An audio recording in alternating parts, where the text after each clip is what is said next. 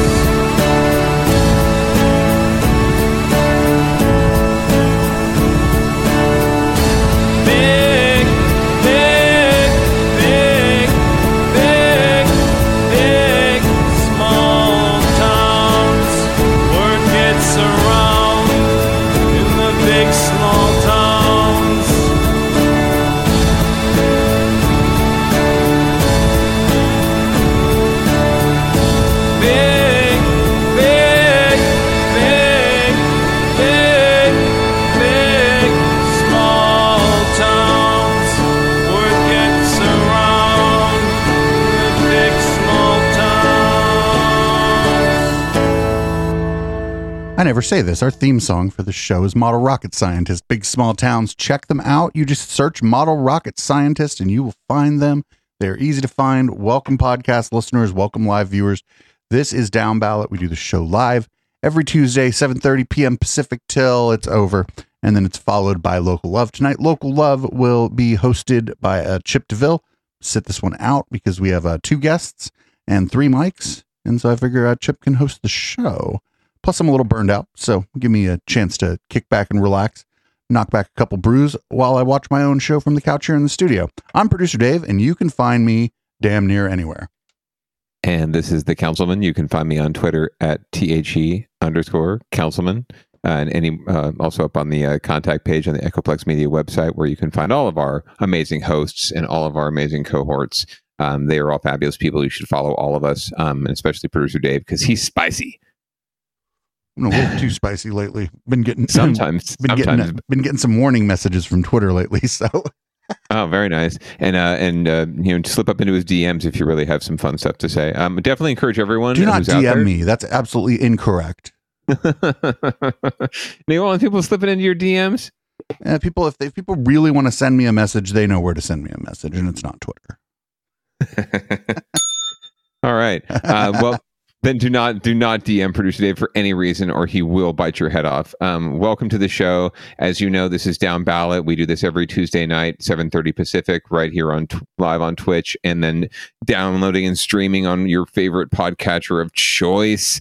Um, this is a opportunity for us to dig deep into local uh, politics, local news, local derp, and anything that strikes our fancy that pops up on uh, KPIX or KRON or one of our local news news stations. Um, and sure, certainly anything you send us. So please get up in the Discord if you're not already for Echoplex Media and uh, drop some links into the Bay Area News channel. Uh, that will alert us to the fact that there is there are folks out there who care about this as much as we do. Um, and you can also drop links that are local to you if you do not live in the Bay Area. We we try to keep this global as well as local. Um, and if you send us enough crazy links from your neighborhood, we might actually do a whole show devoted to it. So you know, look out for that. Uh, well, it might be a good else? idea for next week, actually, to take a trip somewhere else.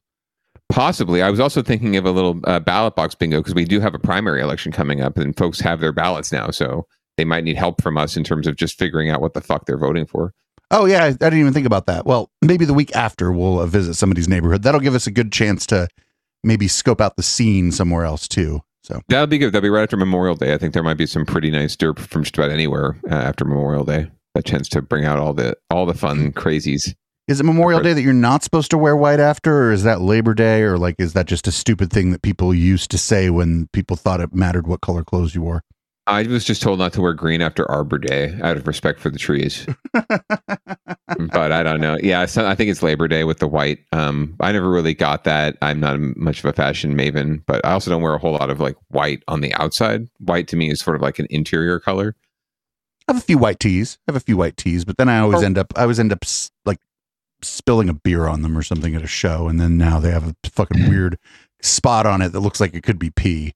You know, it's hard for me to get away with not wearing a, like a white, uh, you know, dress shirt under a suit, of course, that has a color to it or under a jacket. So, um, so wh- white can be hard to avoid. Um, just like in in society, right? The whites are everywhere. oh god, Uh, speaking of which, um, speaking of the whites, Pearl Jam. Leading off tonight, uh, a local teen uh, was lucky enough to get to go on stage and fucking rock with Pearl Jam at the Oakland Arena. And uh, Terry McSweeney is going to tell us more about how this came to be. It was an exciting night for a North Bay teenager, to say the least. He's a drummer, got to get up on stage and play with Pearl Jam at their show in Oakland.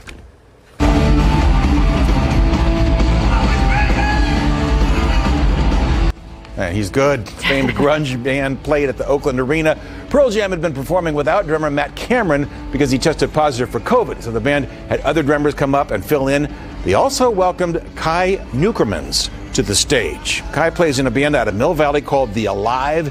He knows Eddie Vedder's daughter. Vedder is Pearl Jam's lead singer.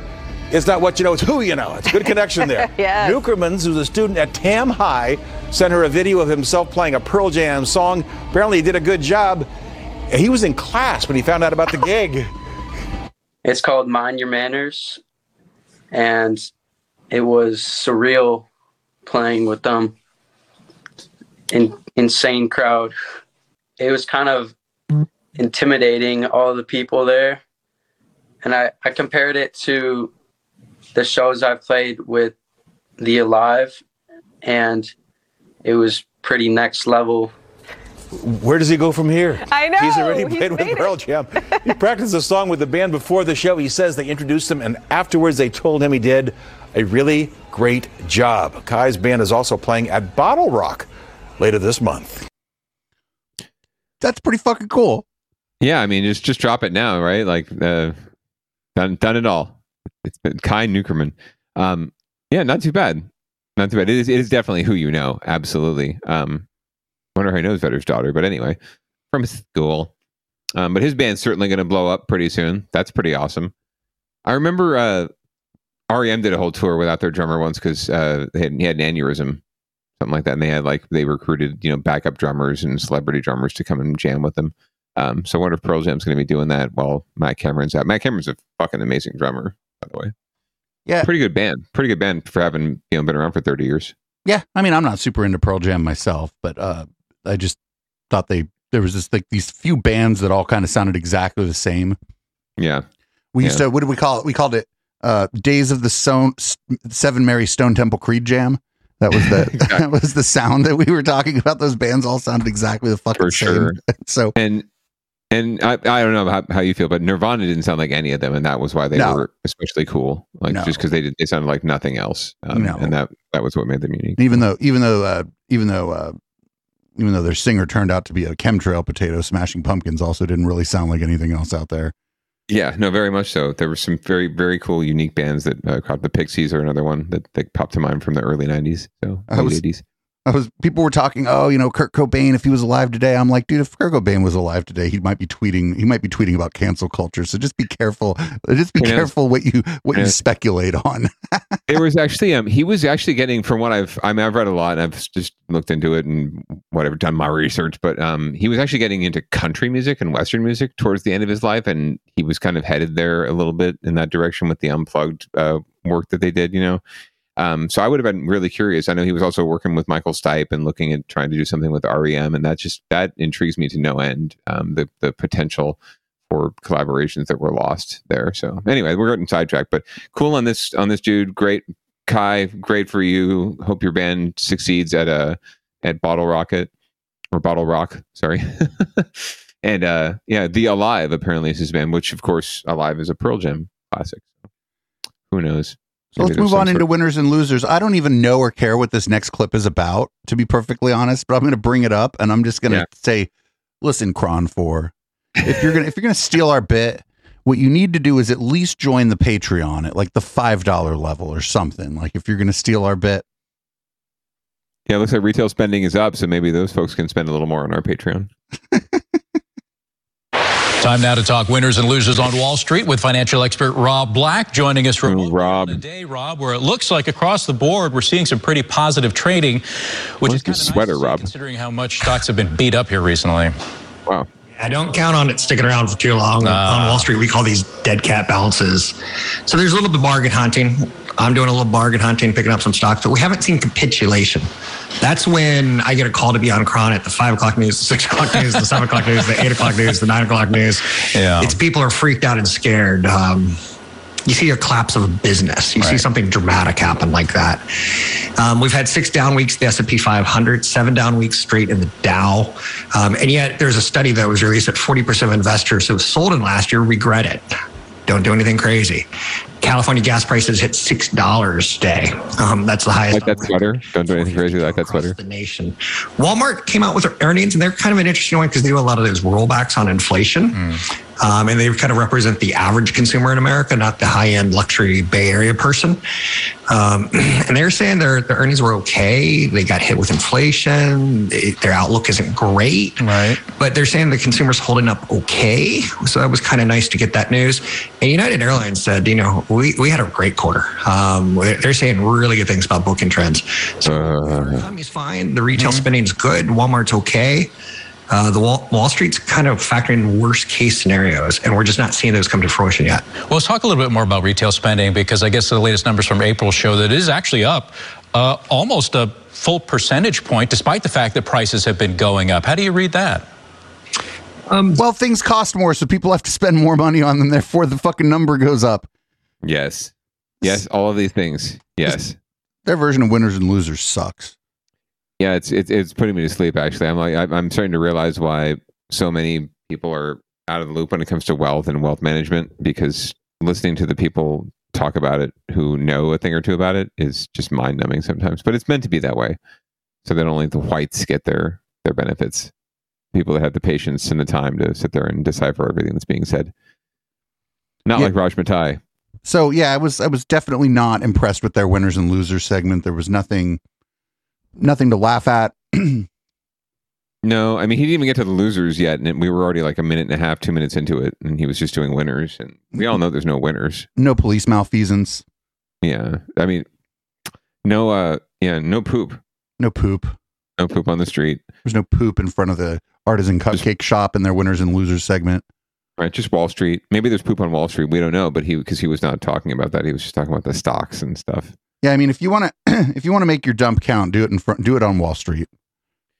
I'd say so. Like right in front of that statue of the little girl, you know, with the with the bowl, just Duke right there. That that'll get on the national news. That's a that's a national poop story right there.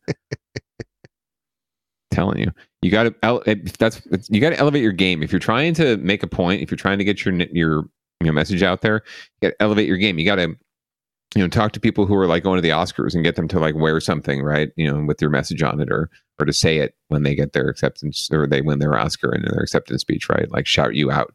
You got to go big. Right. Just or or just big. or like I said, just poop somewhere on Wall Street. So somebody at the Met Gala, when they're interviewed on the as they're going in, they're like, also shout out to Ted who took a took a dump on Wall Street. what are you wearing? I'm wearing a dump that Ted took. He, he dumped. He dumped on me, and that's my Met costume. We're meta. We're meta. so apparently there was a new report on uh homelessness and it's Yes. a mixed mixed bag. Yes, it's called the the point in time census um, uh, of the unhoused uh, across California and locally, and we're going to hear about what's going down in the Bay Area. We have new information now about the homelessness across the Bay Area. Despite hundreds of millions of dollars spent during the pandemic to help the problem, the homeless population is growing. The data is out, and only one county saw a decrease. That county, San Francisco. NBC Bay Area's Ian Cull has more. New data shows there are around 35,000 unhoused people across the Bay Area due to a number of factors. Advocates say the biggest issue is the lack of affordable housing, as the Bay Area also suffers from the greatest income inequality in the nation, according to the Brookings Institution. The report shows the number of homeless people compared to three years hmm. ago. San Francisco was the only county to drop. Mayor Breed saying, quote, it shows we're starting to make progress. As for Santa Clara County, it saw a 3% increase and now has over 10,000 homeless people. The highest spike in Contra Costa and Alameda counties both point to the effects of the pandemic, which put many out of work. But despite that, advocates point to two positives. One, the rate of those increases was much lower than previous counts. And two, the number of people getting into shelters or housing increased in every county. We're happy that things haven't been increasing even faster. Uh, we believe that that's largely due to a lot of prevention efforts that have been in place during the pandemic, including an eviction moratorium. Jeff Scott is with the San Jose Housing Department. There are several hundred more homeless people today in San Jose than there were in 2019, unfortunately. Uh, most of those people are in shelters. Most of those people, um, almost all of our homeless families are sheltered. He says moving forward, what's needed is funding for more homes, along with less red tape to build affordable housing faster, something the legislature is working on. Right now, we have um, only approximately 29 low income apartments available for every 100 households that needs a low income apartment. So we have a severe lack of affordable housing Bay Area wide. Regional advocates are asking for the state to use some of the nearly $100 billion surplus to expand programs like HomeKey that gives cities and counties money to buy hotels and buildings and turn them into housing. Homeless services are also offered on site. Counties are required to do this point in time homeless count every two years, but didn't last year during the pandemic. A final report for each county comes out in the summer as they strive to get the number of homeless on the streets to zero. Ian Cull, NBC Bay Area News. That number in Contra Costa County is super, super troubling because that's like a lot of like single family homes and stuff up there. There's no like big cities in Contra Costa County. So it's uh yeah, other than Rich, Richmond, I mean, outside of that, you're right. Um, and also, I, I, it's, but it's also, it's not maybe a, you, you've got folks who normally would be in San Francisco, but they're running out of room in San Francisco, right? And you're seeing a sort of the, the spread um, of, of the, of the dilemma. Yeah. I, it's not good news no matter how you slice it, right? Um, the, I guess the good news is that we are, as a community, like, housing more people, um, but just as many people are finding themselves unhoused, you know, as we house other folks. So it's it seems like a, a intractable problem that we can't catch up with. Um, but I, I can tell you this: no matter how fast they work, they're never going to get to zero, right? Like you, you, we're in a capitalist society, so there's always going to be some level of poverty. There's always always going to be some level of unhoused. Um, it's just the way it is. Um, but uh, so you're not going to get to zero. I think a But- good I think a good metric to have, and nobody's ever going to do this data, or if if they do, it's not going to get a lot of attention. I'd like to see per county the number of people worth ten million dollars, and then how many how many homeless people are there out there for every person worth ten million or more dollars? That'd be some real that'd be some real kind of brass tacks numbers on like wealth inequality in people's in people's counties. Yeah, and those folks tend to have the the homes up in you know Woodside, Los Altos Hills that have like you know ten bedrooms and eleven bathrooms and go for nine million dollars and three acres right of land, and they're living up there with just them and their spouse or their you know or their uh, Dog. their their staff or their dog, right? Um, in this huge house, right, having people over for the weekend, you know, in the ten bedrooms. Um, meanwhile, people are living on the street, you know, and and in spaces and and crafty, I might add, you know, creating spaces for themselves, like those mini studio apartments out of like wood paneling and nothing else, um, and some some freaking bungee cords. So I mean, uh, you you do what you do what you got to do. I mean, you absolutely. I mean, to be honest with you, th- there's there are programs out there to you know um, employ and to deploy uh, unhoused folks. Um, you know, to give them give them some pay, give them a place to stay, um, and get them you know contributing to whatever the, the well being of our of our community. They're, these are really eh, mostly very smart, well educated, very crafty people. So um, they could do a hell of a lot more than like clean up graffiti or pick up trash in the park, right? Like, I, I would rather have people with lived experience with homelessness working deep embedded in like city government and county government so that we have people who not only know what what it's like firsthand right to be there but also have that ingenuity and that creativity and have tapped into that and might be able to tap into that with policy i don't know crazy ideas but right here on down ballot And the state sort of keeps kicking the can on Yeah. the eviction bubble that's coming. Um, Right. Like Right. they, you know, I was they kicked it back to uh, uh what is it, uh, July thirty first.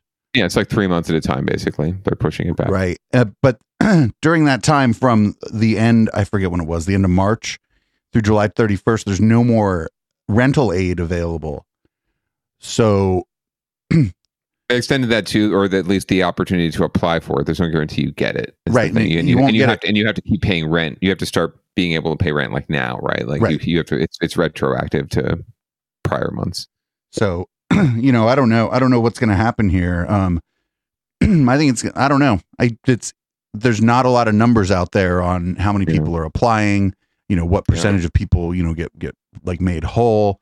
You know, what percentage of um like shitty landlords are going to try to evict anyway just because that person engaged in that program. Oh, the program says you can't use that as a criteria for eviction, but it's not like the a lot of people like their lease ended ended and now they're on a month to month. And Right. like so at at that month to month all you got to do is give people 30 or 60 days depending on how long they've been in their place anyway and you can kind of at will evict somebody. So it's a it's going to be a mess. It's going to be a mess unless like unless something dramatic happens. I could see something happening at the state level simply because Democrats have such a broad majority there, um, and this is such a fundamental kind of an issue, right? It would seem. I can see something happening at the state level. It's not so much like the federal level where you just cannot, no matter what the House does, right? I don't care if you gave Nancy Pelosi a hundred person, two hundred person, you know, a member majority. it's not going to solve anything because the Senate is a fucking mess and it's it's systemically fucked. So at the state level here, we have a little more potential because we have Democrats in just a really solid position of power. But the problem with that is that they're in a solid position of power and they don't necessarily need to go, you know, full on progressive or as far as we would like them to go. Maybe they just play it safe and, and try to maintain that majority and just not fuck up. Um, so that what that would trigger would be what you already see, which is local governments, cities, and counties stepping in and saying, "Okay, we're going to try and um, we're going to try and uh, provide some relief to folks if the state's not going to, if the federal government's not going to. We need to we need to provide some protections to folks at the local level, and those are the battles that for us on down ballot are going to be really fun because they're going to happen in the public eye on YouTube, and we can go in into public comment and watch and see how truly disgusting some people are, um, and we can see where uh, the true colors of our elected officials are when those when those issues come come home to roost. There's some interesting stuff coming out of Berlin that I haven't looked into enough, but a lot of housing advocates are posting a lot about what's happening in Berlin. There's some, and I'm not, I'm probably not going to get this exactly right, but there's some proposals in the city of Berlin to that would basically say that after you've lived somewhere a certain amount of time, now you have some equity in your residence Mm-hmm. that you can draw on either to purchase another place or eventually you will have enough equity that the landlord has to let you buy your residence out. And those those are some real interesting ideas because I know a lot of people who've been in an apartment for a very long time, myself included, who if some amount of my rent their rent was applied to equity and then that mm-hmm. became like a down payment or whatever and now your rent is a mortgage on your place. I feel like that would benefit a lot of people. And then the landlord gets bought out for the place so they get a, you know, place is worth a ton more than when they bought it. So they get their investment back plus, you know, they make a profit which, you know, right. like landlords like landlords are just basically hoarding housing and renting it back out to people. But it seems like those kinds of programs, and that's not the only interesting thing happening in Berlin. That's the only one that I thought I think I remember enough of to like um to talk about.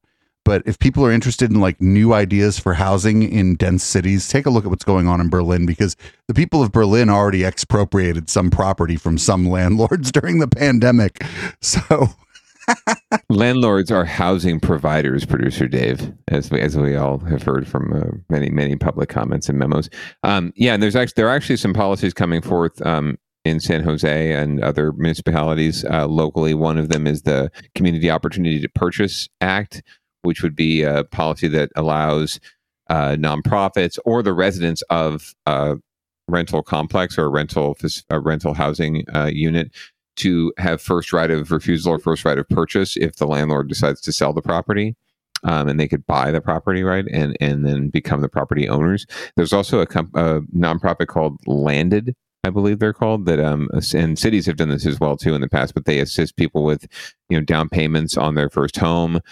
They, of course, the nonprofit gets a stake, like in the in the equity. So if the if the you know purchaser decides to sell later on, um, they get a percentage of it. But basically, they're making an investment in um, this homeowner, and the homeowner gets support with their down payment and gets into a home, and and really only has to pay out if they decide to sell the home, right? They, otherwise, they just keep.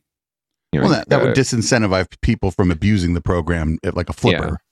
Yeah, and they but they keep accruing equity, and then at some point they can buy out landed, right? And they can say, "Here's your your investment back plus whatever percentage is in their contract, right?" And then uh, and then they have the home. So there are opportunities out there like that, and cities like San Jose have had homeowner and home buyer pro, uh, support programs in the past too, right? Like mini grants and things like that. So it's possible. The question is finding the money and then finding the political will to do it, um, and getting past these fucking my, this minority of NIMBYs and conservative pricks who who you know whine and whine about taxpayer dollars going to subsidize you know lazy brown people basically is what the, Basically. the argument um, and it's just disgusting and it needs to stop. And if any if you, just i'm not going to tell you who to vote for in any election but always be aware of white men coming to you and saying they have the answer to solve everything right? And they're they're going to fix everything and make your city clean and vibrant and uh and uh safe again right Be, be especially wary of that if you live in a div- very diverse place like San Jose.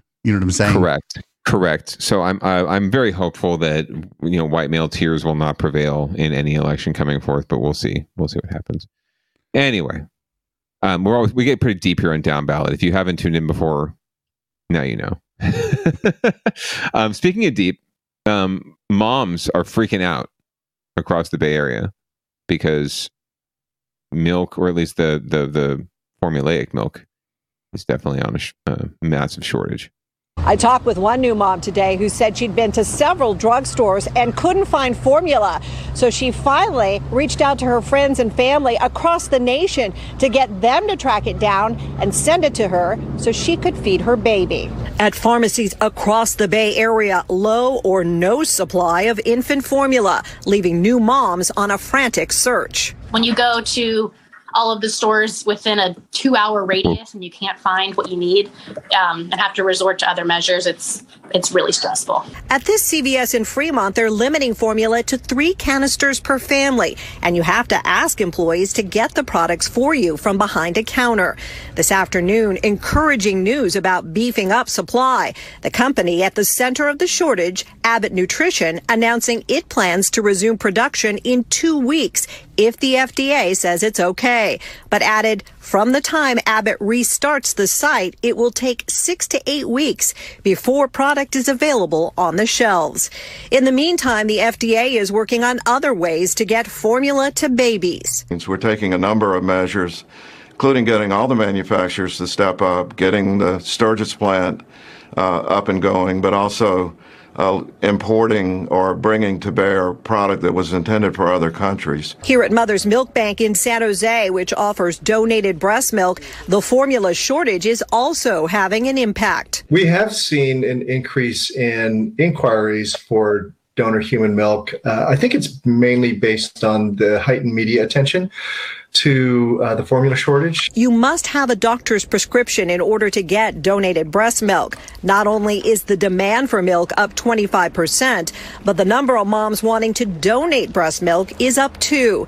The Milk Bank executive director also attributes that in part to the nationwide formula shortage. In Fremont, Marianne Favro, NBC Bay Area News.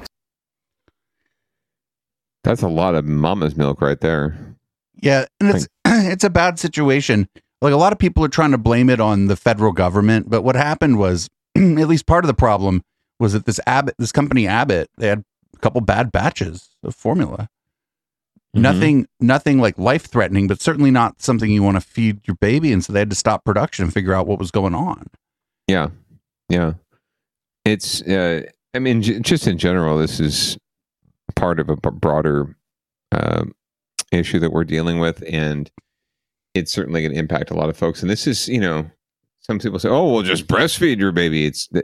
Um, it's not that simple. Not every woman is uh, on- uh, capable, frankly, physically, of of uh, breastfeeding and, and supplying enough milk for their baby, um, and that's not their fault at all. It's just uh, science um, and, and percentages. So, uh, yeah, uh, de- definitely hope this gets resolved in some some kind of short order. But in the meantime, um, you know, it, it's I hate to say it, but if, you know, these are the kind of things that we're going to have to learn to roll with because uh, climate crisis and everything else that we're dealing with um, are just going to lead to more situations like this and shortages like this um, as e- our economy and our, our global economy gets disrupted. Um, so get ready and get ready for for these shortages. Get ready for raids on your not raids, but runs on your local pharmacies and your local CVS and Walgreens. If you think you see some crazy fucks outside of Walgreens right now, wait a few minutes. Just wait. It's going to get even crazier. Yeah, yeah. This is this is an issue. I don't know that much about you know um, what kinds of things would make it so uh, a mother couldn't breastfeed, but I can imagine outside of medical stuff, there's also just the the issue of in cities you need two incomes to survive, especially if you have Mhm. a little one, and so while you're at work, you're not able to breastfeed. If, if you know if you have a sitter or whatever well your Yeah. sitter generally you know not a lot of wet nurses running around out there anymore. So you know it's it's you know the the economic stuff is definitely part of the part of the issue here. Even if the, the women who can breastfeed if they have to be at work you generally don't bring your baby to work because it's right. dis, it's can be disruptive at work. And that's that's also a perfectly reasonable thing. Like oh you know you can't actually bring your baby to work every day. Everybody loves your baby. We'll do baby fridays. Right.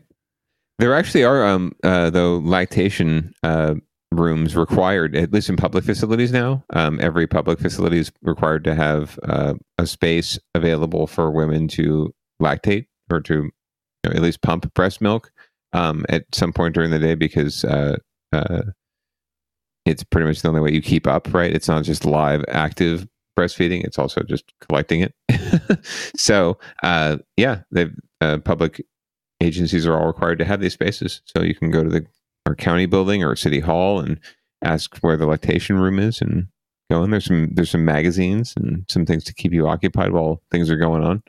It's pretty exciting. So, on our next story, I am stunned that there's racism in Danville. In the East Bay, on the other side of the hills. Are you kidding? Yeah, yeah. On, on one side of the hills, it would actually surprise me a bit more. But once you get to that other side of those hills, like when people talk about the Bay Area, I'm like, well, how many sets of hills are you away from the Bay? like right here, we're zero. We're zero hills. yeah. we're zero. Yeah, we're exactly. Right- right in the center. We're at zero. Yeah, exactly. If you have to go up and down twice, you're in you're in Central Valley. So Right. um, be ready. Anyway, uh, so let's let's learn about up and down once in Danville. KRON 4 News at 10. It's horrific that people could, in the wake of a tragedy, think that this is in any way furthering uh, an agenda or a culture or an attitude that should be furthered in our in our country. Now at 10 and East Bay Town reacting tonight after masked demonstrators hold up white supremacist signs, what many consider. Thank you for joining us tonight on KRON 4 News at 10. I'm Pam Moore. And I'm Ken Wayne. The signs were displayed near a busy intersection in Danville over the weekend. This coming as the nation has been reeling from the mass shooting in which a white gunman is accused of targeting and killing black people at a supermarket. KRON 4's Dan Thorne has the story from Danville. This Saturday demonstration in Danville is stirring up outrage and disappointment. The group of masked men were standing near the intersection of Camino Tassajara and Crow Canyon Road the same day as a mass shooting in Buffalo, New York. My initial reaction was one of disgust but not surprise. Veronica Benjamin is a Danville resident and co founder of Conscious Contra Costa. The organization was formed after the police killing of Tyrell Wilson. Former Danville police officer Andrew Hall shot Wilson last year and is now in jail after he was charged with killing another black man in 2018. Benjamin says white supremacist behavior is not challenged enough in this wealthy East Bay community. Danville is a very, very white city, and it's kind of like this last bastion of white privilege and, and wealth hoarding. Whereas Contra Costa County has about a 9 to 10% uh, African American population, and Danville, that drops to 1%. Danville's mayor denounced the demonstration on Monday, saying in part to KRON 4 News, these people were acting out hate speech. Though not a crime, this was clearly an abhorrent gesture towards people of color. Our town stands united against racism in any form and any acts that direct harm or hatred. The Contra Costa County Sheriff's Office says they responded to the demonstration, but allowed it to continue because no laws were being broken. Benjamin says she is thankful for those in the community who do stand up against these acts. The small amount of pride I can have for my town is that there are people here who care, and I hope that they continue to stand up, show up, and put pressure on our town council, who does not seem to care as much as some of the residents. Reporting in Danville, Dan Thorne, KRON 4 News. Yep, just not surprising. I wasn't surprised at all to hear that Danville was uh, like one percent black. Yeah, I'm I'm I'm completely with the activist there. I, I'm sorry, I've already I'm an asshole. I've already forgotten her name, but um, I'm completely with her. This is not at all surprising. It's frustrating and sad and just depressing, but it's not surprising in the least. And the fact that these guys are all out there wearing masks, they should fucking wear masks because uh, it's the only way anyone would have the balls or uh, the gunness to go out there and carry a sign like that in the first place. But I, I So- also wonder too, like this is Danville's not like a bastion of conservatism, right? But you go over one set of hills, like we were talking about sets of hills, right? Um, It's there. right? So maybe you know, maybe it's some Danville residents, and then people from outside of the community, like we always see in Portland, right? Will come in Yeah. and like kind of pad the numbers. I don't know for sure. I'm just speculating that that could be going on because that's a very common thing, actually, Yeah. is, is for people with this viewpoint to go to um, more liberal places.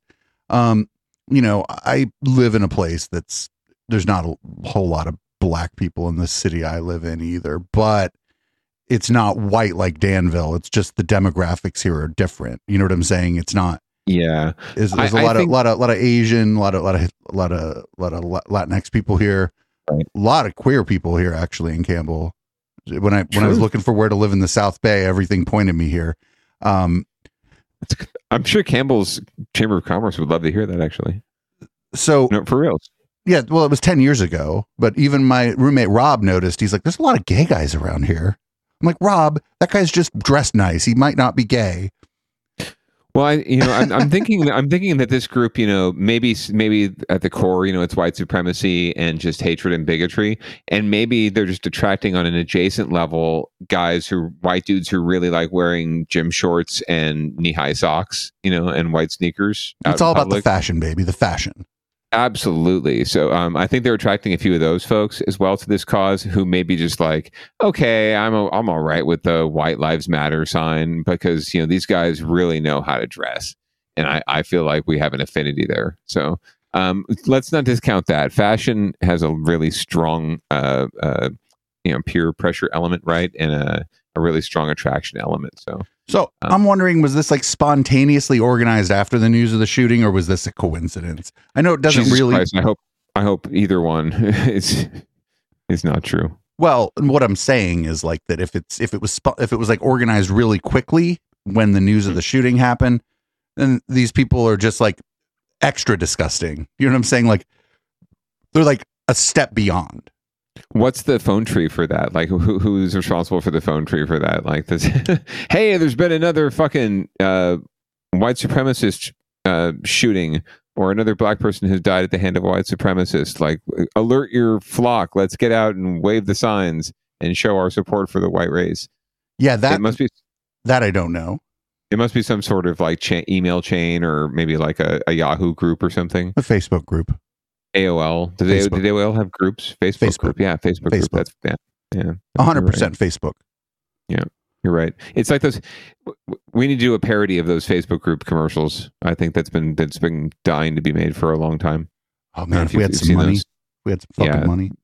The one that the one that really tugs at the heartstrings, right? With the ba- like for me at least, you know, with the baseball fans and their daughters going to the baseball game, right? And the Yankee and the Met fan get along because they're both dads, right? And they, they have their kids at the ball game, even though they don't like each other's team, right? Um, I could totally see a, a spoof of that when it comes to like the the January sixth mob or or any of these yahoos that we we tend to propagate on our shows here on Echo Bucks Media. Um, speaking of yahoos, uh, postal workers.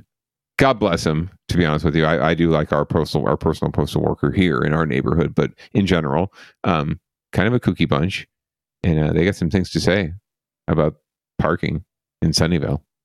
Well, it's a story that you will only see here on NBC Bay Area. Postal workers in the South Bay say that they are will, just willing around, literally, just to find a solution to the parking problem in that area. Yeah, so they're not talking about their mail trucks. They're talking about their personal vehicles as they roll into work. They say it's been years, but they, the postal workers in Sunnyvale and their tech neighbors, they have not been able to reach a solution.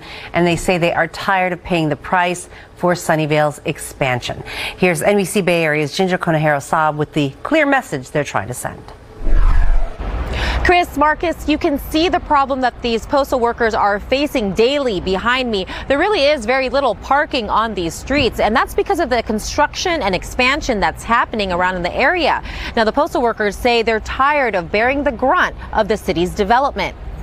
I gotta get here half an hour, four or five minutes early just to find parking. Charles Wilson isn't alone. He and his postal coworkers, some who travel as far as Tracy and San Francisco, have made it a part of their daily routine to look for parking up to an hour before their shift starts. But still, that isn't enough. He says there's no parking when he gets to work, and he has gotten the tickets to show for it. I've gotten about five, six tickets. I paid them all off, but it was an unnecessary financial burden on me as well as all my fellow carriers. It's not fair. Audel Garcia says the development has been going on for years now, and they've been putting up with the parking situation. But it has gotten so bad, he's reached out to the mayor's office and the city engineer, but to no avail. We just want to come to work, be able to park in a safe spot, and go to work and do our job. Safety is a big issue for Martha Flores, who says she was followed while walking the long distance back to her car. I feel unsafe and I went back inside the office. The next day I told management and one of the management started laughing. He's like, wow, at your age, you still getting guys after you? I said, this is not about, it's about my safety. The postal worker. Oh, fire her manager. Seriously, that was that's rude. Good lord. Should, that should not be happening. numerous times to local leaders to get help with this issue. The mayor's office got back to us saying, in part, the post office is a federal agency. When they leased their current site, it was determined that the city did not have jurisdiction over its use. We were not able to review their parking needs or issue any parking requirements. Now, this leaves workers with uh, very little to no choice at all. They're hoping they can convince the city to change some of these parking rules, at least during construction, or strike up a deal with their neighbor, Google, to allow them parking options on their site. In the South Bay, Ginger Conejero Saab, NBC Bay Area News. Not for nothing. There ain't no. There's like no light rail access in Sunnyvale. None. Hmm. No, yeah, it's it's swag. Um, I mean, it goes through Sunnyvale, right? But it's just it's just not really accessible. So I guess somewhere along that Tasman going down to Mountain View, it might hit Sunnyvale, but it's like Mhm.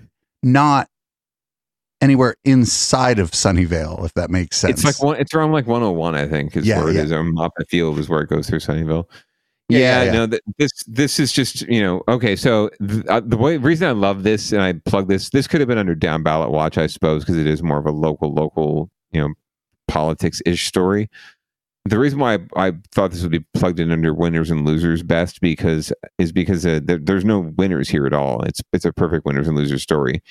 The the city is a loser because they absolutely can regulate parking and other you know amenities and other community impacts um, in the development agreement with anyone right? Especially on a big tech project they can absolutely mitigate things like that and ask for concessions like you know you will provide x number of parking spaces offsite at some other location right for these postal workers. And now granted that might have required usps stepping up and the postal workers stepping up at the time the project was approved and saying hey we want this concession. So losers there too because they didn't get involved at the time. And i you know i happen to know that the guy who was interviewed the gentleman who was interviewed is charles one of the uh the, you know the leaders of this instigators of this movement is a freaking troll. He's a troll on uh, facebook. He's constantly sending out you know uh, links to videos to me and to other people i know um in you know young political circles you know and uh with some i'm not going to say controversial opinions it's just you know incessant uh you know derp laden uh you know uh, commentary uh intended to you know just fire people up without a whole lot of thought to it um so i'm i'm i'm skeptical of you know him instigating this this movement of postal workers to say that they're not having they don't have enough opportunity to park. I mean, at the end, carpool or, or find find some other way, right? Um, and, uh, or get involved earlier in the process, and city step up and do something to help folks because these postal workers are you know been shit on pretty much throughout the pandemic. Um, so why don't we do something nice for them? you know, I just kind of contrast it to when I have to pop by the local post office here. Mm-hmm. I don't know if you know, it's at um the one in Hamilton. Uh, that's the big one, but there's a lot of fucking parking there too. Uh, I'm talking about the small one over at uh. Maybe I shouldn't say it's a little too too. Oh, true. Sorry, Yeah, I didn't Yeah, want to get too, no, no, no, no. The Hamilton's there. fine. If I was to tell you the one right next to me, that's a little too, maybe a little too specific. Maybe too Pacific, too Pacific for for uh, for the show. but um yeah it's near the it's at the end of the strip on my end of the strip Right. and No, there's just it's it's basically inside of an apartment complex kind of Mm-hmm. and there's just all this parking everywhere and it's like Mhm. those those people have no problem parking there you know it's No, never not at all. it's, it's never very full and i feel like i feel like either the apartment complex and the the building the office building the post office is in came to some kind of agreement or i don't know they just got lucky right but in this case over in sunnyvale sunnyvale basically probably doesn't want light rail right because they probably think it brings in you know and and well, they didn't want BART, and we didn't want BART, right? So same Yeah, reason. Yeah, it's oh, transit is great over on riffraff. Tran- transit is great over on the uh, west side. Yeah. Oh yeah. Don't- which is which is weird me that. because it's it's things have shifted a little bit. When I first got to the South Bay, this west this west part where I live was the desirable part. And now more and more you're seeing the Sunnyvale, Cupertino, Mountain View seeming to be the more desirable part. And it's like mostly due to proximity to work, but there none of those places wanted t- to have anything to do with like the other kind of development that goes with putting all this business in where you're at. And so it's not the Google employees going to get squeezed out. It's the fucking post. It's the fucking your mail carrier. And Yes, it's like, well, exactly. fuck, man. The, the shit, if the shit don't always roll downhill, you know? Yep, absolutely. It's it's the the integral middle missing middle, right? Teachers, postal workers, uh, you name it, nurses, um, some of the most critical people in our society, right? Um, who we don't we don't think about, um, but they they make just as shit wages as anyone else, right? And they're just as mistreated as anyone else, and the costs aren't going down for them either. Um, so, yeah, we're we're we're at a spot where um, you know, it, it's going to really get untenable to have a functioning economy, um, just given the way that it, it breaks down. And it's partly capitalism's fault. It's also just you know human nature's fault too. Well, it just So seems it just seems to me like seems to me like as things got more and more dense over here in my part of town, the the city, even the little city I live in, like did things to address it. Like Mm-hmm. protected bike lanes everywhere. The city was excited to have light rail come here when it came here. Like but then right next to me is Los Gatos, and they did light rail was supposed to go out there, and they're like, nope. But at least No. Los Gatos isn't building all these all these goddamn office complexes where four thousand people are supposed to be working, right? Right. Well, that's not the the point anyway, right? It's supposed to be a bedroom community, and then the the transit is supposed to take the people from where they live to where they work. It's just that everyone Los Gatos, you know, they they love their Teslas, they love their SUVs, and they'd rather sit in their car for pretty much just as long as it would take, given the the way that light rail's laid out to get to work, right? Um, and spend a little money for the gas now, even um, to have that luxury of sitting in their car as opposed to what we know is a much better experience, frankly, sitting on Well- the train. Well, but if they work in Sunnyvale, they don't even have that option. Yeah, well, yeah, of course. But I mean, unless they want to, unless they're ready to get off the train, get on a bus, and you know, or take a shuttle to where they work, Oh, and the, the tech the tech companies will provide shuttles from the nearest light rail station. they will indeed. They will indeed. But for everyone else, you know, the, the folks who um who work in service jobs and food service and everywhere else, you know, um, it, they're kind of SOL. They got to figure it out. That's why you need some sort of universal pass, right? It's I think it's all right to have a train to bus to whatever to scooter system. You know, everyone needs to get where they're where they're going, and the train can't go everywhere, right? It's a train, um, but uh, yeah, I think that, that- that's why it's more important to have a universal pass or universal system that you just tag on, tag off, no matter where you are with your Clipper card, right? It's it can it can work on across all agencies and all types of transit throughout the Bay Area. I don't see why that's I don't see how that's so hard to figure out. But it seems like everyone's got their little fiefdom and everyone likes their fees. Everyone wants to make sure they get their money. Um, so that's that's where it gets in the way. All right. well, who needs well- to get their shit together? Well, literally, Foster City. Let's find out. Well, ruffled feathers in Foster City, geese, lots of them, have taken over the streets. Now, the geese themselves, they aren't the problem. What they're leaving behind is. The Good. city has a plan to kill the geese, but a San Rafael oh. Animal Protection Group is fighting to stop that plan. Here's NBC Bay Area's Sharon Katsuda.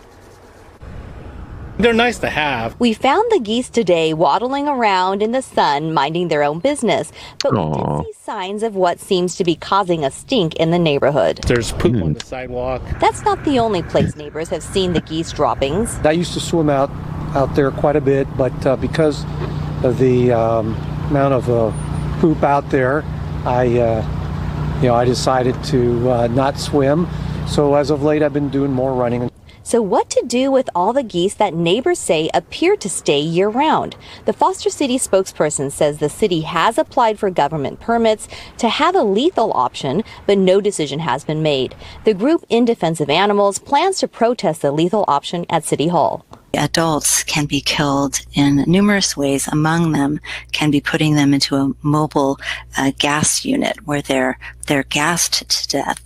Meantime, neighbors are weighing in. Several we talked to said they definitely don't want to see the geese gassed. You don't want to hurt the geese. In Defense of Animals says if you kill off the geese, studies show more will come back within a matter of weeks. That's why the group supports habitat modification.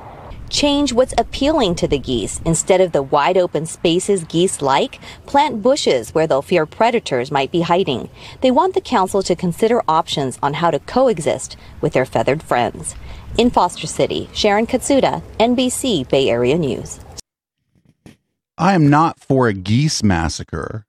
Yeah, no geese gassing on our watch, please. Do not massacre the fucking geese.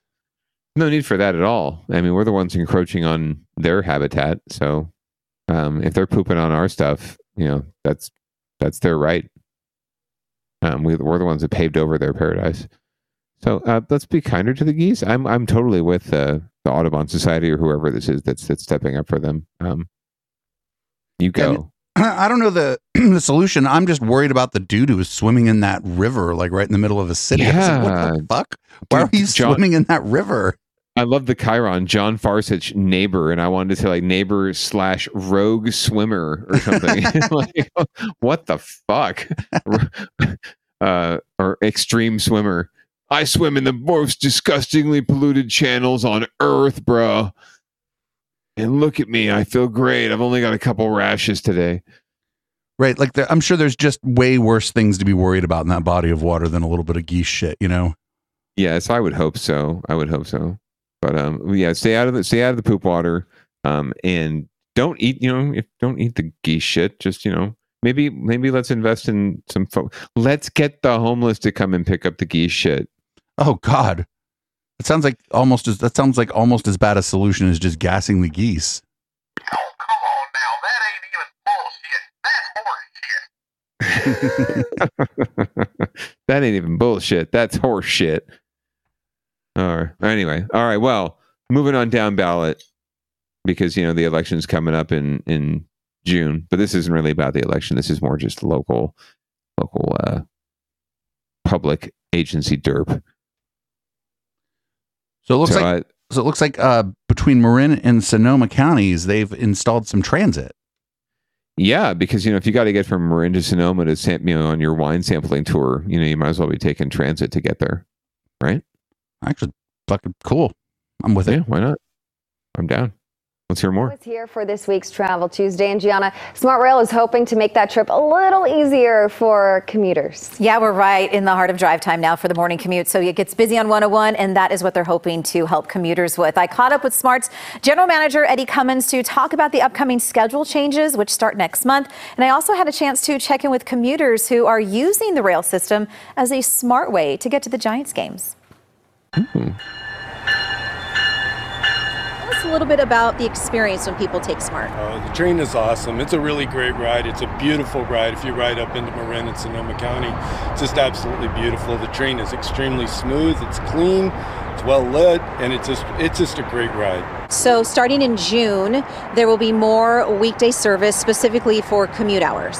Absolutely. During our peak service hours, during the morning and the and the PM peaks, uh, we'll be adding additional trips in total. Eddie 10 Cummins. additional trips. That'll be five northbound, five southbound. And some tweaks that Smart Train is making this time around is connectivity to go from the rail to the ferry, where today is the perfect day to sail across the bay. It's not just for commuters, but this is an easy way for anyone in Marin County to maybe go to a Giants game or into the city. Oh, absolutely. It's a great way to travel. The idea to take Smart to the Giants game, tell us about that. Uh, just thought it'd be really fun for his 13 year old birthday. Okay, so kind of making it an adventure. Yeah. And all the money you'll save on parking, I hope you got a really Aw. good birthday present. Yeah, we did. Brand new phone, right, Sammy? Yeah. Okay, Sammy, let's talk about this Yeah. phone. First of all, happy birthday. 13? Yeah. Wow. What do you think about taking the Wow. train so Wow. far, kind of on your adventure down to the game? Um, it's been a pretty fun time. We've been listening to music. And I know you promised your mom you're going to take really good care of that phone you just got for your birthday. Yeah. We've been totally ignoring our parents. This dumb um, OtterBox case, so it's never gonna break. Well, I promise you from years of experience with broken phones, it's a good idea. I think what's most impressive about Smart 2 is how clean and easy it is to use to get back and forth. We've actually talked It's clean. She said that many times now. It's clean. That's what I tell people about light rail. commenting how convenient it is and how nice it is not to worry about traffic and stress and parking and everything else. Yeah, it's But is it clean? both ways around. You know, uh, it's just a more relaxing way to go. Will you do it again after this? We'll see how the day ends. Does it depend on a Giants win or not? Not at all. Well, the Giants did win that day, so that worked out well for everyone, especially that cutie who was celebrating his birthday. If you uh, are going to take the new or find out the new schedule, it is uh, you can head to their website. June 13th is when all of it starts. And by the way, free parking right now for smart users if you're parking at the train. So that's kind of an incentive as well. Very convenient, which is always nice when coming into the city. It is. Well, that's good. Yeah. And she's got a little perv there. She's like, hey, little cutie, little 13 year old. Had his little birthday. Yeah, don't don't let the QAnon people see that news segment. I like how she's like, oh, well, you know, that case will be really come in really handy. And he's sort of like, yeah, okay, old lady. Thank you. Thank you, old, for your, your comment. Okay, boomer. Well, that um, transfer to the ferry is actually pretty um, um, probably appealing to a lot of people out there because the ferry Oh, is sure. just like kind of a cool way to travel, you know? Oh, it's awesome. I, I've been on one, but uh, not to a Giants game. That would be the legit. I would really enjoy that, I think. But so I'm going to have to do that once. But the thing is, there's no ferries from the South Bay to the Giants game. So I'd have to like go to the North Bay right. and then take the ferry, which would be kind of weird. But maybe there's one from like the peninsula that we can catch. I, I have a feeling maybe Foster City, like the Escape the Goo- Goose Poop ferry. There's poop everywhere. Get on the boat. We're, we're evacuating. or the goose ferry. Anyway, all right. Well, um, moving on from trains to cars, uh, other forms of transportation. Um, looks like the city of San Jose has had a longstanding policy against um, folks driving up and down the same stretch of road, um, and uh, it looks like someone wants to like not do that anymore. So we're going to learn more about it, and it's got lowriders in it, so it's awesome. New at 6, it looks like the end of the road for a decades old ban on cruising in San Jose. Lowriders have been banned from driving slowly around city streets for 30 years. KPIX5's Kiet Do on why the tide is now changing. The repeal of the cruising ban has cleared a major hurdle, passing the Rules Committee unanimously. It'll now go before the full council. All it needs is six votes to pass. Do you think you've got the votes to pass this through? I do, 100%. For Raul Peralez, who grew up cruising and once owned a 65 Impala Supersport, it's been a long journey from repeatedly getting pulled over by police to now 30 years later as a San Jose council member denouncing the law as racist. This broad stroke policy made it easier to profile and discriminate against those driving a vehicle deemed as a lowrider, particularly young brown people. Oh, no, not the music. Don't do that. I know, right? the civil rights movement, becoming a symbol of resistance and a way to preserve Mexican American culture. But by the early 90s, lowriding became synonymous with crime and gang activity. In 1992, the city council made cruising illegal, and cars that were documented driving past police checkpoints multiple times were ticketed. Years of lobbying by lowrider groups led up to this moment last week at the Rules Committee meeting. San Jose Police Lieutenant Stephen Donahue said the cruising ban would be useful for large events. We're asking that the council do not take away this tool. Um, this is a tool that we use to um, ensure the safety of the public. And this is something that, while right now it is not a tool that's being used very often, it is something that we do not want to lose out of our toolbox. However, Peralez says San Jose police have not issued a single cruising fine in the past two decades. They really don't have the intent to actually criminalize or enforce cruising itself. And so I, my response was that, well, then let's take this off the books as an actual illegal act itself. And with that, the committee voted 5 to 0 to advance the repeal. Davis? Yes. Peralez? Keep it low and slow. Yes. Many of the owners from back in the day are now grandfathers themselves, more interested in making cruising a family event. Do you feel a bit of redemption? I do. Oh, hey. You know, I'm just so Look at happy to see it coming back. Coming full circle only took 30 years. Low and slow, indeed. Wait for it. See, it jumps pretty good. Yeah, it So you does. got- He's holding on to the phone this side. All right. This vote goes before the full council in June. Again, they need six votes. In San Jose, Kiet Do, KPIX5. That was cool that he got in the car.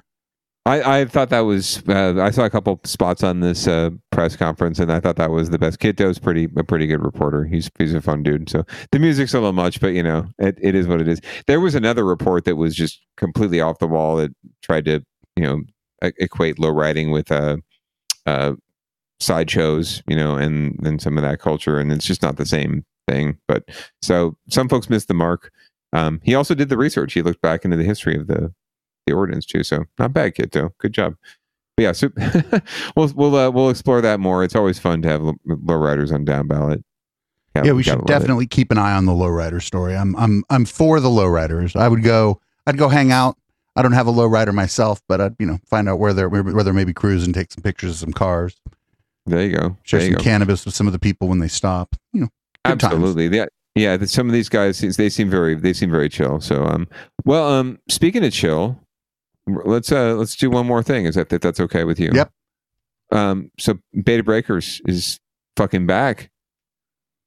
Have you been to Bay to Breakers before? When I was a kid, What did you think? I, I've never been, so I, I, I do not have the experience.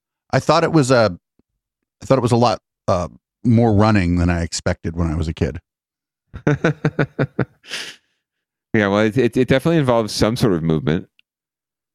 Um, but uh, yeah, so let's find out more about uh, it, uh, the return of Bay to Breakers um, in the midst of our global pandemic. San Francisco woke up to a party of runners this morning. Bay to Breakers returned for the first time since 2019. Oh man, what a morning. KRON 4's Camila Barco brings us the sights and sounds from the starting line all the way to the finish. And that's a wrap on the 2022 Bay to Breakers race. More than 15,000 people participated in the event and ran through the streets of San Francisco in all forms of clothing. Look good, feel good, run fast. The best dressed race in the Bay Area returned to the streets of San Francisco Sunday morning.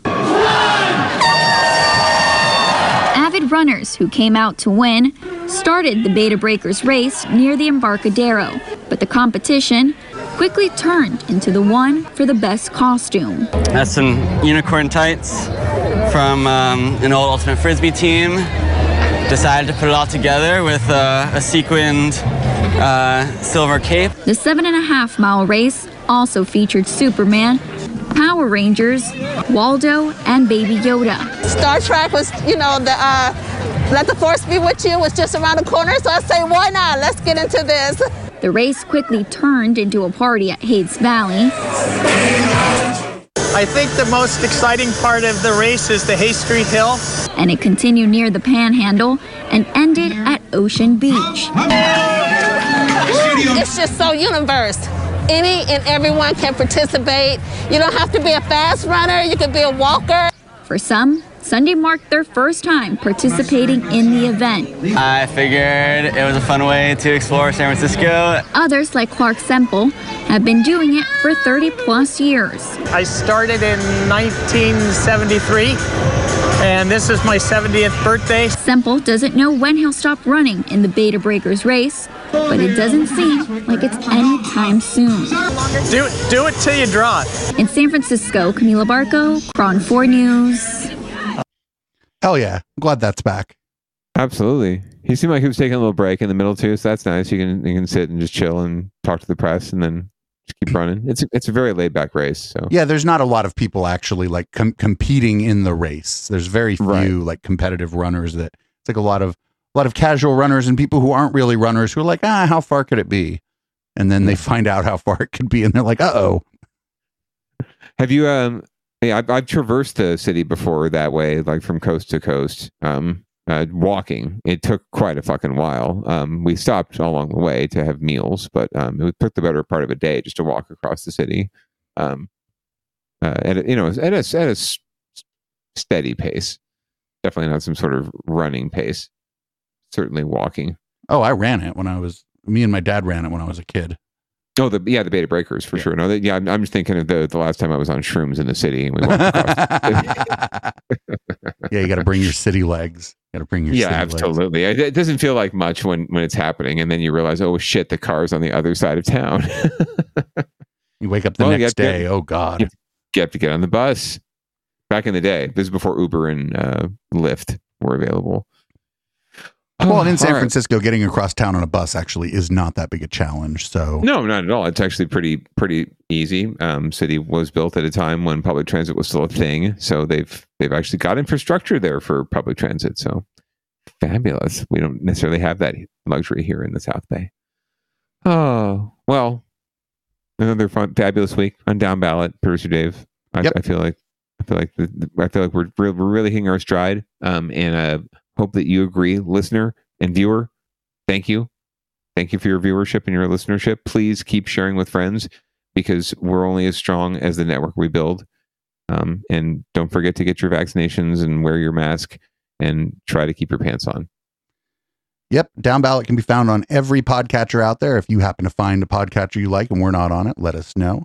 Make sure you join our Twitch channel, community at Twitch. If you never use Twitch, our community is probably a pretty good place to land because the people in the chat will be nice to you if you don't understand certain things about Twitch. It's twitch.tv slash Echoplex Media. Everybody uh, watching, listening live, uh, hang out. Uh, Chip's going to be hosting Local Love in a little bit, and we have a brand new act. It's called Wiz- Wizards. It features uh, G. Willikers and uh, Phil Ziggs. So I don't know what they have in store for you during Local Love. And um, I will either see everybody uh, tomorrow night for the Intellectual Dollar Tree, or if uh, after Local Love winds down and I feel like doing a little bit of the crazy, maybe I'll see everybody for the night Twitch. This is uh, Locals by Audible Smoke Signal. Peace out.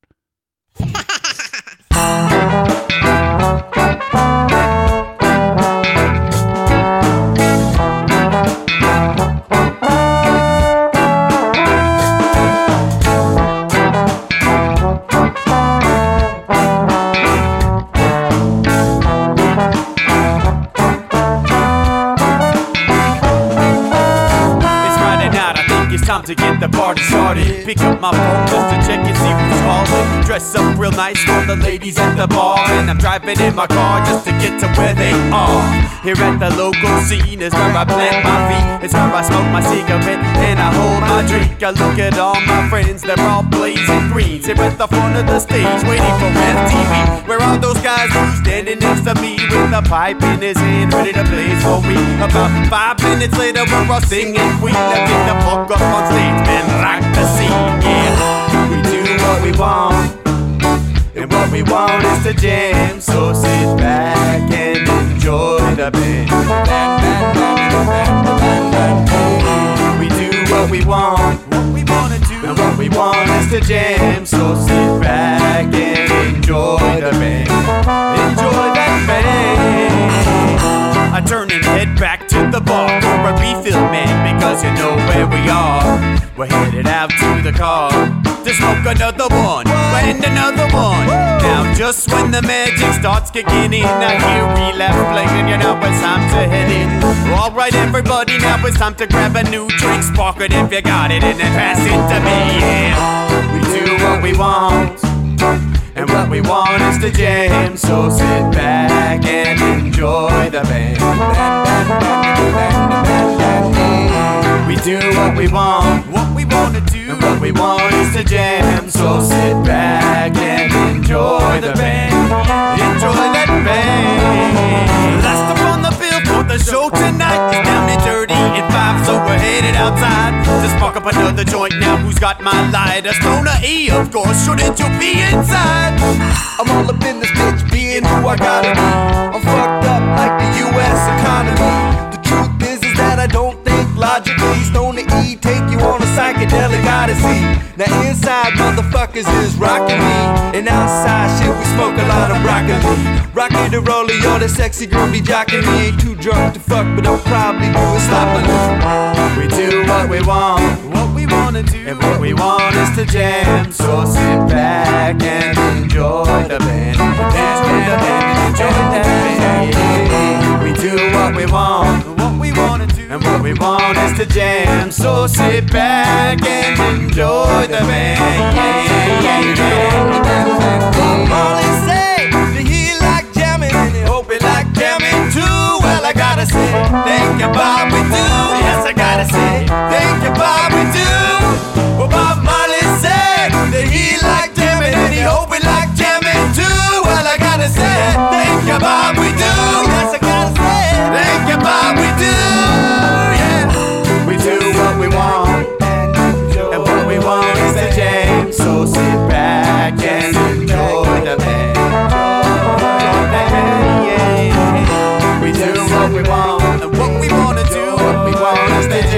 So sit back and enjoy the band. Enjoy that band. We do what we want, what we wanna do, what we want is the jam. So sit back and enjoy the band. Enjoy that band. We do what we want, and what we want is the jam. So sit back and enjoy the band. Yeah.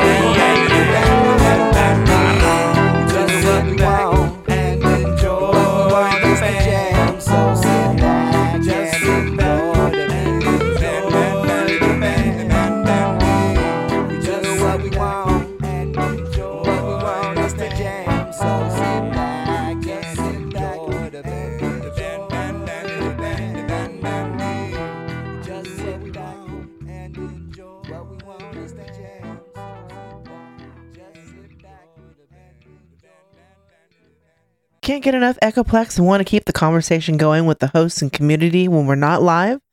Then join our Discord server at discord.me slash Echoplex. We have text channels, voice channels, meme repositories, and a whole section of screenshots that we don't even remember where they came from. Come join the Now Space on Discord at discord.me slash Echoplex.